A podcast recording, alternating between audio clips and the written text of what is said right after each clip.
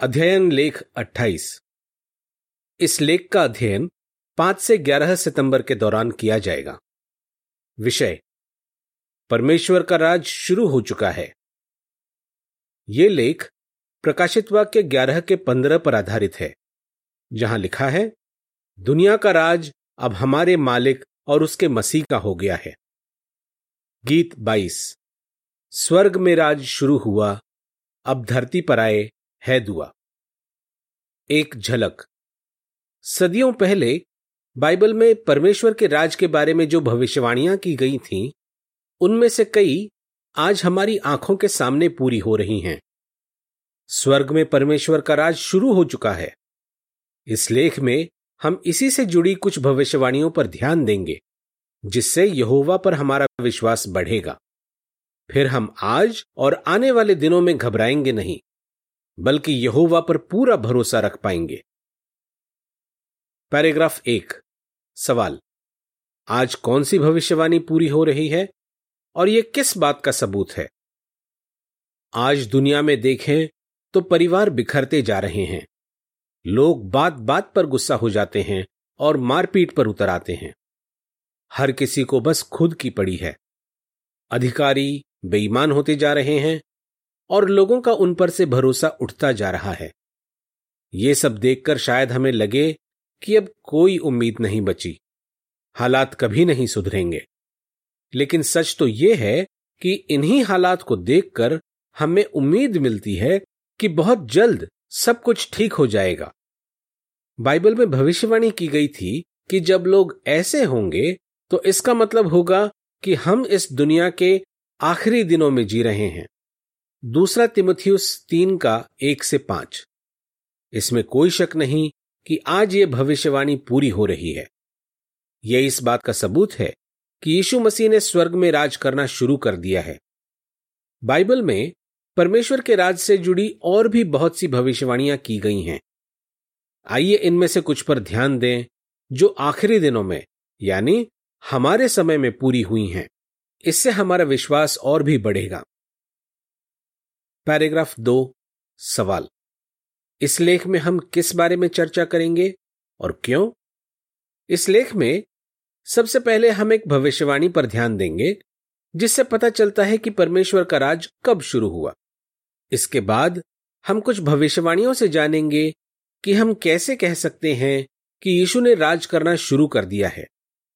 आखिर में हम कुछ भविष्यवाणियों पर चर्चा करेंगे, जिनसे हम समझ पाएँगे कि परमेश्वर का राज अपने दुश्मनों को कैसे मिटाएगा। ये सभी भविष्यवाणियाँ एक बड़ी तस्वीर के छोटे छोटे हिस्सों की तरह हैं। इन्हें जोड़कर हम पूरी तस्वीर देख पाएँगे, यानी हम समझ पाएँगे कि बहुत सी भविष्यवाणियाँ पूरी हो चुकी हैं और बहुत जल्द अंत आने वाला है, ठीक जैसे यहोवा ने वादा किया था। चित्र शीर्षक, प्रकाशित वाक्य और दानियल की किताब में लिखी भविष्यवाणियाँ एक बड़ी तस्वीर के छोटे छोटे हिस्सों की तरह हैं। इन्हें जोड़कर हम पूरी तस्वीर देख पाएँगे, यानी हम समझ पाएँगे कि बहुत सी भविष्यवाणियाँ पूरी हो चुकी हैं और बहुत जल्द अंत आने वाला है, ठीक जैसे यहोवा ने वादा किया था। परमेश्वर का राज कब शुरू हुआ? पैराग्राफ तीन, सवाल। दानियल सात के तेरह और चौदह में लिखी भविष्यवाणी से हमें किस बात का यकीन हो जाता है? दानियल सात के तेरह और चौदह में लिखी भविष्यवाणी से हमें यकीन हो जाता है कि यीशु मसीह परमेश्वर के राज का राजा है और उससे अच्छा राजा और कोई नहीं हो सकता। इससे हमें यह भी पता चलता है कि उसका राज हमेशा तक बना रहेगा और सब राष्ट्रों के लोग खुशी से उसकी सेवा करेंगे। पर उसका राज कब शुरू हुआ? दानियल की किताब में लिखी एक और भविष्यवाणी से पता चलता है कि सात काल का एक लंबा समय खत्म होने के बाद यीशु राज करना शुरू करता। आइए जाने कि ये सात काल कब खत्म हुए। पैराग्राफ चार। सवाल।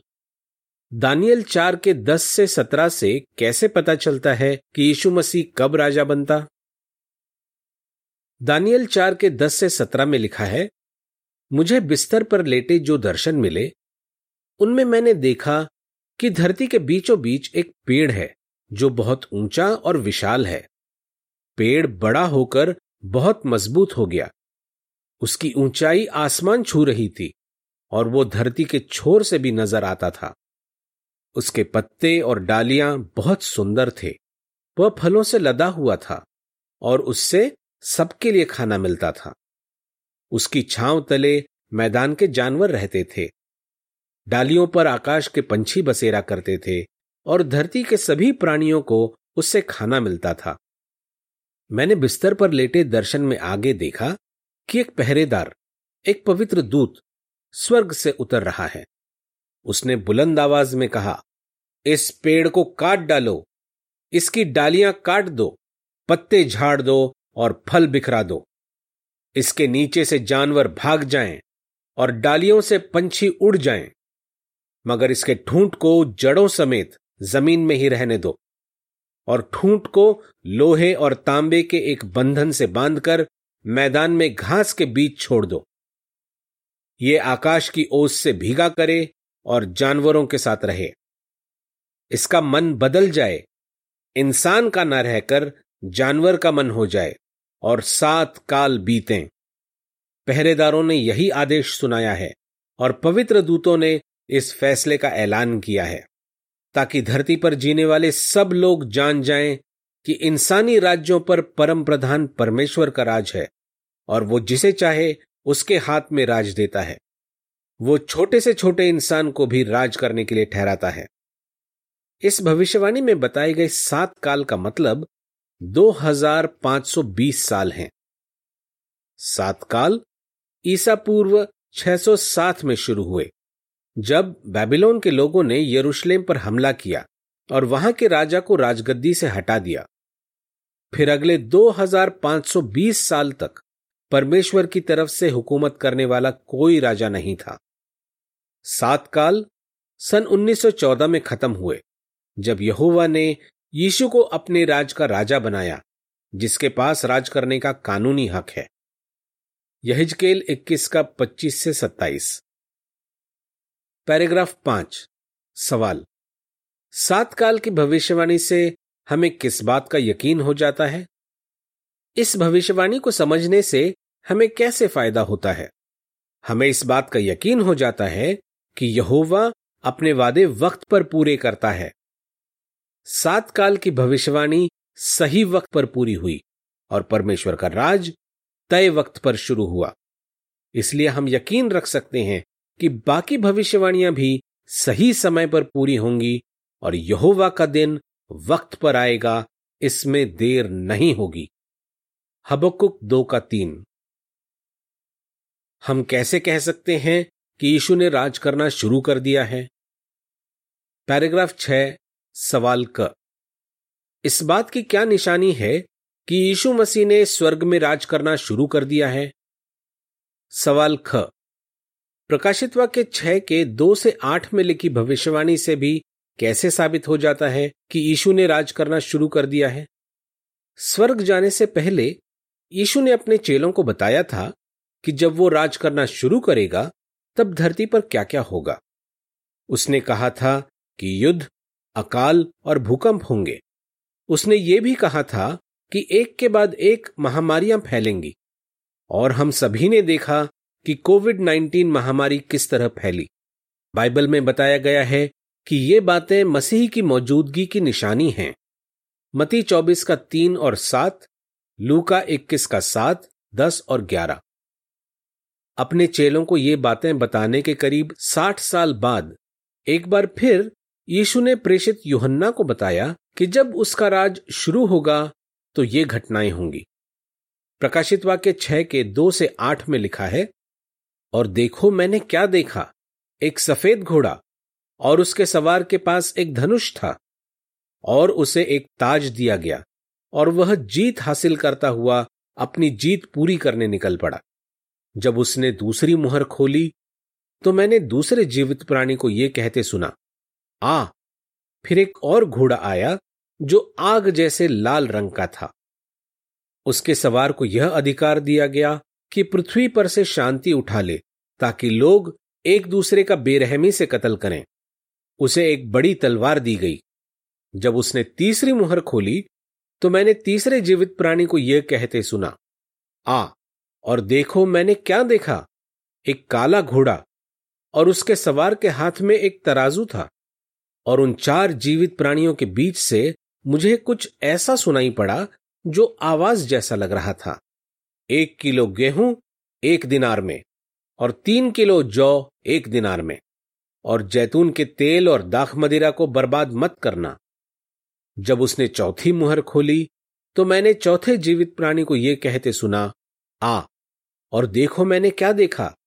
एक हल्के पीले रंग का घोड़ा, और उसके सवार का नाम था मौत। और कब्र उसके बिल्कुल पीछे पीछे चली आ रही थी और उन्हें पृथ्वी के एक चौथाई हिस्से पर अधिकार दिया गया कि वे लंबी तलवार से और अकाल से और जानलेवा महामारी से और पृथ्वी के जंगली जानवरों से लोगों को मार डालें। और जब से 1914 में यीशु राजा बना है, हम साफ़ देख सकते हैं कि ये सब बातें पूरी हो रही हैं। पैराग्राफ सात। सवाल। जब से यीशु राजा बना है, तब से धरती पर मुसीबत क्यों टूट पड़ी है? जब से यीशु राजा बना है, तब से धरती पर हालात इतने खराब क्यों हो गए हैं? प्रकाशित वाक्य छह के दो से हमें इस बारे में कुछ पता चलता है। वहाँ बताया गया है कि यीशु ने राजा बनने के बाद सबसे पहले शैतान और उसके दुष्ट स्वर्गदूतों से लड़ाई लड़ी। प्रकाशित वाक्य अध्याय बारह में लिखा है कि शैतान वो लड़ाई हार गया और उसे और दुष्ट स्वर्गदूतों को धरती पर फेंक दिया गया। तब से शैतान इंसानों पर अपना गुस्सा उतार रहा है। इसी वजह से बाइबल में लिखा है कि धरती पर बड़ी मुसीबत टूट पड़ी है। प्रकाशित वाक्य बारह का सात से बारह। पैराग्राफ आठ। सवाल। जब हम देखते हैं कि राज के बारे में की गई भविष्यवाणियाँ पूरी हो रही हैं तो हमें कैसा लगता है? इन भविष्यवाणियों को समझने से हमें कैसे फ़ायदा होता है? आज दुनिया के हालात और लोगों का रवैया देखकर यह साफ़ पता चलता है कि यीशु राजा बन चुका है। इसलिए जब हम देखते हैं कि लोग सिर्फ़ अपने बारे में सोचते हैं और दूसरों से बुरा व्यवहार करते हैं तो हमें हद से ज़्यादा परेशान नहीं हो जाना चाहिए। हमें याद रखना चाहिए कि इसका मतलब है कि बाइबल की भविष्यवाणियाँ पूरी हो रही हैं और स्वर्ग में परमेश्वर का राज शुरू हो चुका है। जैसे जैसे हरमगिदोन पास आएगा, मुसीबतें बढ़ती ही जाएँगी। पर हम कितने खुश हैं कि यहोवा ने हमें यह समझने में मदद की है कि धरती के हालात क्यों इतने खराब होते जा रहे हैं। चित्र शीर्षक। बुरी खबरें सुनकर हमें अच्छा तो नहीं लगता। पर जब हम देखते हैं कि बाइबल की भविष्यवाणियाँ पूरी हो रही हैं तो हमारा यकीन बढ़ जाता है कि स्वर्ग में परमेश्वर का राज शुरू हो चुका है। परमेश्वर का राज अपने दुश्मनों को कैसे मिटाएगा? पैराग्राफ नौ, सवाल क। दानियल दो के 28 और 31 से 35 में आखिरी विश्व शक्ति के बारे में क्या बताया गया है? सवाल ख। ये कब से हुकूमत करने लगी? दानियल दो के 28 में लिखा है, मगर जो परमेश्वर स्वर्ग में है, वह रहस्य खोलने वाला परमेश्वर है। उसने राजा नबुकदनेसर को बताया है कि आखिरी दिनों में क्या होने वाला है। अब सुन कि तूने बिस्तर पर कौन सा सपना और कौन से दर्शन देखे थे। और आयत इकतीस से पैंतीस में लिखा है, हे राजा, तूने सपने में एक विशाल मूर्त देखी। वह मूर्त जो तेरे सामने खड़ी थी बहुत लंबी चौड़ी थी और तेज चमक रही थी और उसका रूप भयानक था। मूर्त का सिर बढ़िया सोने का बना था। उसका सीना और उसके बाजू चांदी के थे, पेट और जांघें तांबे के थे, टांगे लोहे की थीं, पैर का कुछ हिस्सा लोहे का और कुछ मिट्टी का था। तू मूरत को देखता रहा और फिर एक पत्थर जो किसी के हाथ का काटा हुआ नहीं था अपने आप आया और सीधे उस मूरत के लोहे और मिट्टी के पैरों पर लगा और उसे चूर चूर कर दिया। तब लोहा, मिट्टी, तांबा, चांदी और सोना सब चूर चूर हो गए और उस भूसी की तरह बन गए जो गर्मियों में खलिहान में होती है और हवा उन्हें ऐसे उड़ा ले गई कि कहीं भी उनका नामो निशान नहीं मिला। मगर वह पत्थर जिसने मूरत को तोड़ दिया था एक बड़ा पहाड़ बन गया, जिससे पूरी धरती भर गई। आज हम इस भविष्यवाणी को पूरा होते हुए देख रहे हैं। नबुकतनेसर ने सपने में देखा कि आखिरी दिनों में, यानी यीशु का राज शुरू होने के बाद क्या होगा। उसने एक मूर्त देखी जिसके पैर लोहे और मिट्टी से बने हुए थे।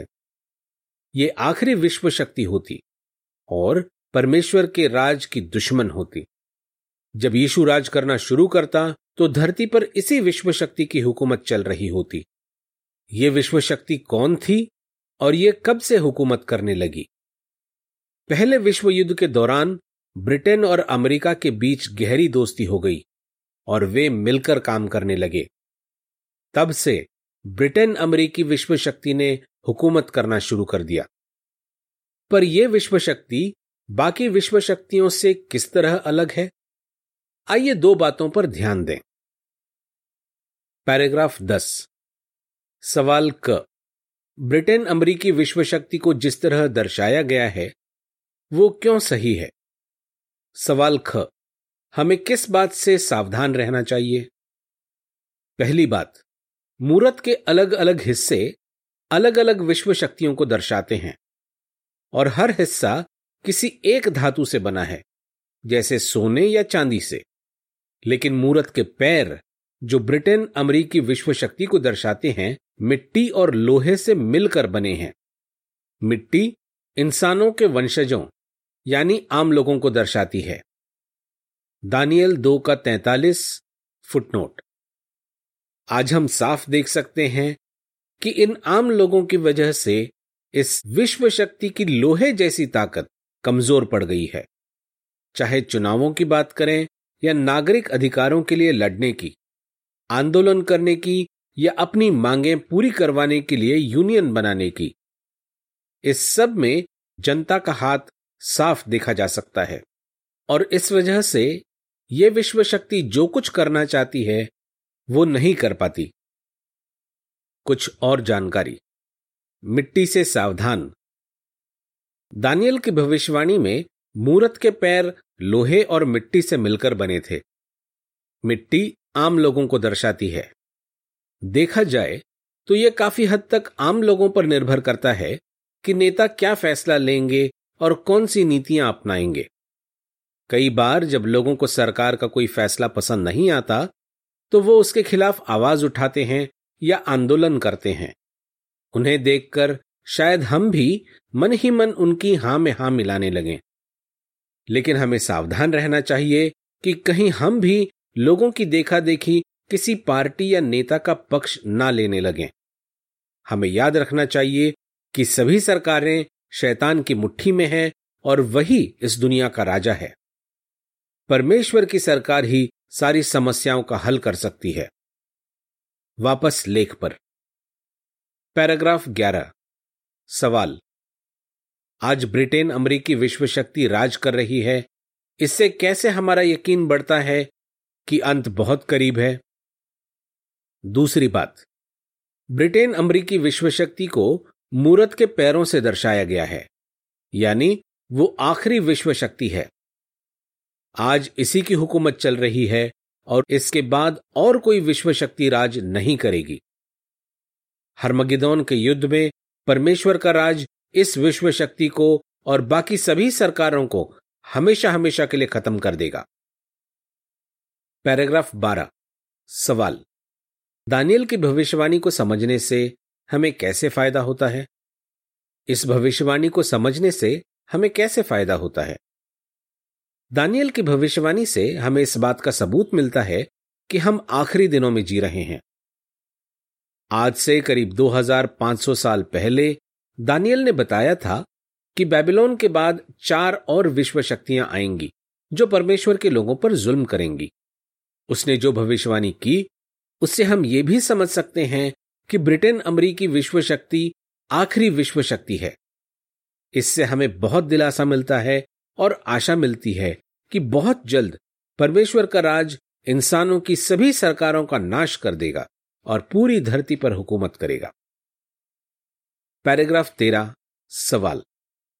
प्रकाशित वाक्य सत्रह के नौ से बारह में बताया गया आठवां राजा और दस राजा कौन हैं और इनके बारे में की गई भविष्यवाणी कैसे पूरी हुई? प्रकाशित वाक्य सत्रह के नौ से बारह में लिखा है, इस बात को समझने के लिए दिमाग और बुद्धि चाहिए। सात सिरों का मतलब है सात पहाड़ जिनके ऊपर वो औरत बैठी है और इनका मतलब है सात राजा। पाँच गिर चुके हैं, एक मौजूद है और एक अभी आया नहीं। लेकिन जब वो आएगा तो कुछ देर तक उसका रहना ज़रूरी है और वो जंगली जानवर जो पहले था, मगर अभी नहीं है, वो आठवां राजा भी है। मगर वो उन सातों में से निकलता है और वो नाश हो जाएगा।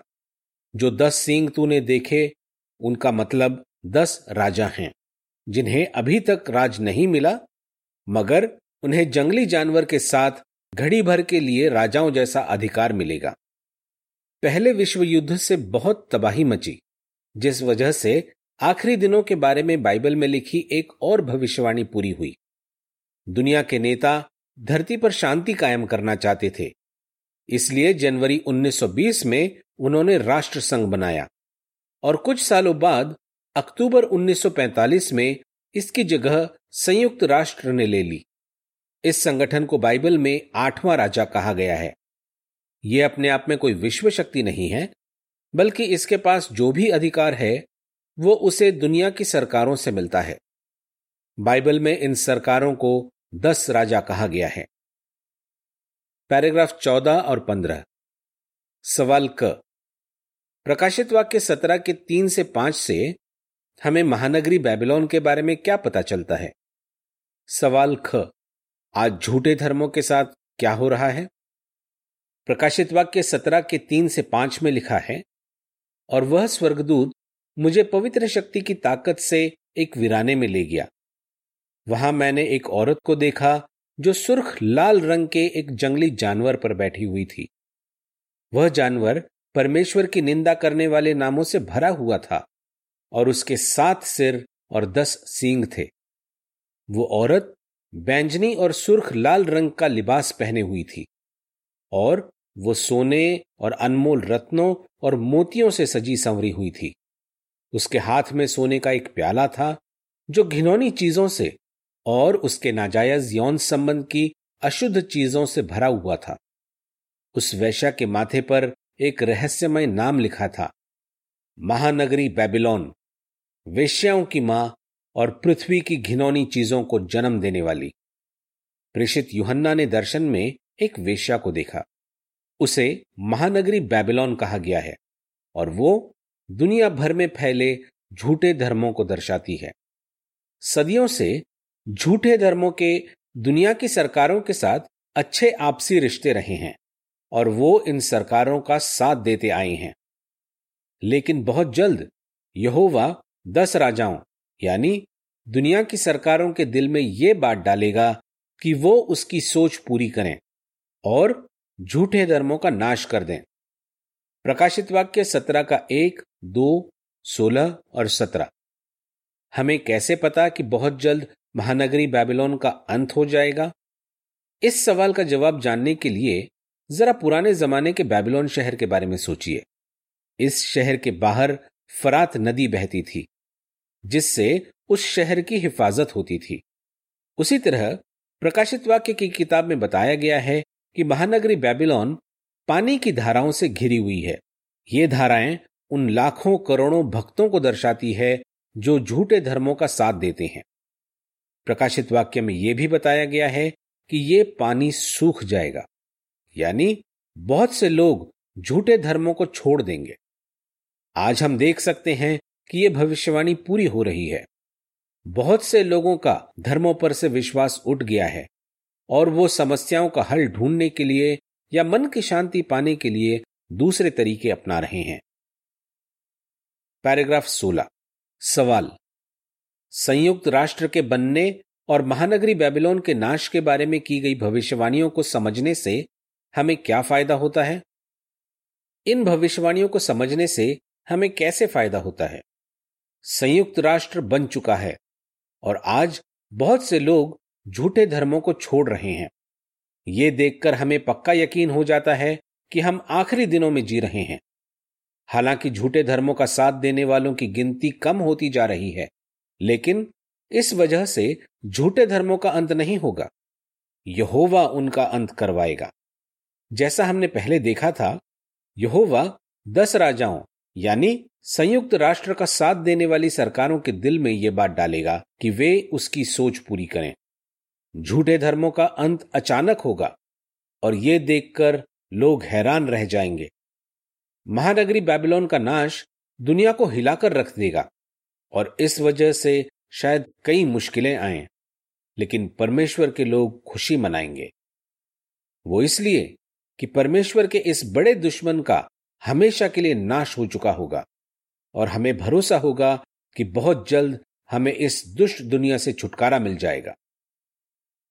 भरोसा रखिए, यहोवा आपको बचाएगा। पैराग्राफ सत्रह और अठारह। सवाल क।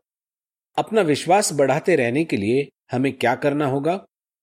सवाल ख। अगले लेख में हम किस बारे में चर्चा करेंगे? दानियल ने भविष्यवाणी की थी कि आखिरी दिनों में सच्चा ज्ञान बहुत बढ़ जाएगा। और आज हम देख सकते हैं कि ऐसा ही हो रहा है। अब हम आखिरी दिनों के बारे में की गई भविष्यवाणियों को अच्छी तरह समझते हैं। दानियल बारह का चार, नौ और दस। जिस तरह बाइबल में लिखी भविष्यवाणियों की एक एक बात पूरी हुई है, उसे देखकर हमारा दिल यहोवा के लिए विस्मय से भर जाता है और बाइबल पर हमारा यकीन बढ़ जाता है। तो बाइबल का गहराई से अध्ययन कीजिए। और यहोवा के साथ एक अच्छा रिश्ता बनाने में लोगों की मदद कीजिए। इस तरह आपका विश्वास बढ़ता जाएगा। यहोवा वादा करता है कि जो उस पर पूरी तरह निर्भर रहेंगे, वो उनकी हिफाजत करेगा और उन्हें हर पल शांति देगा।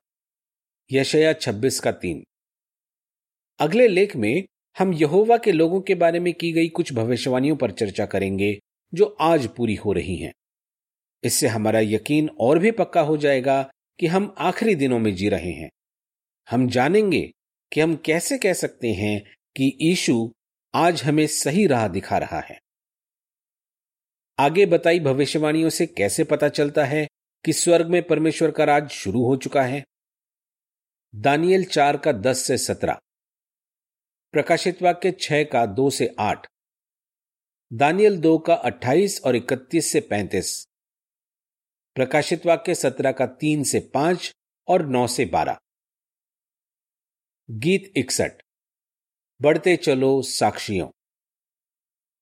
लेख समाप्त।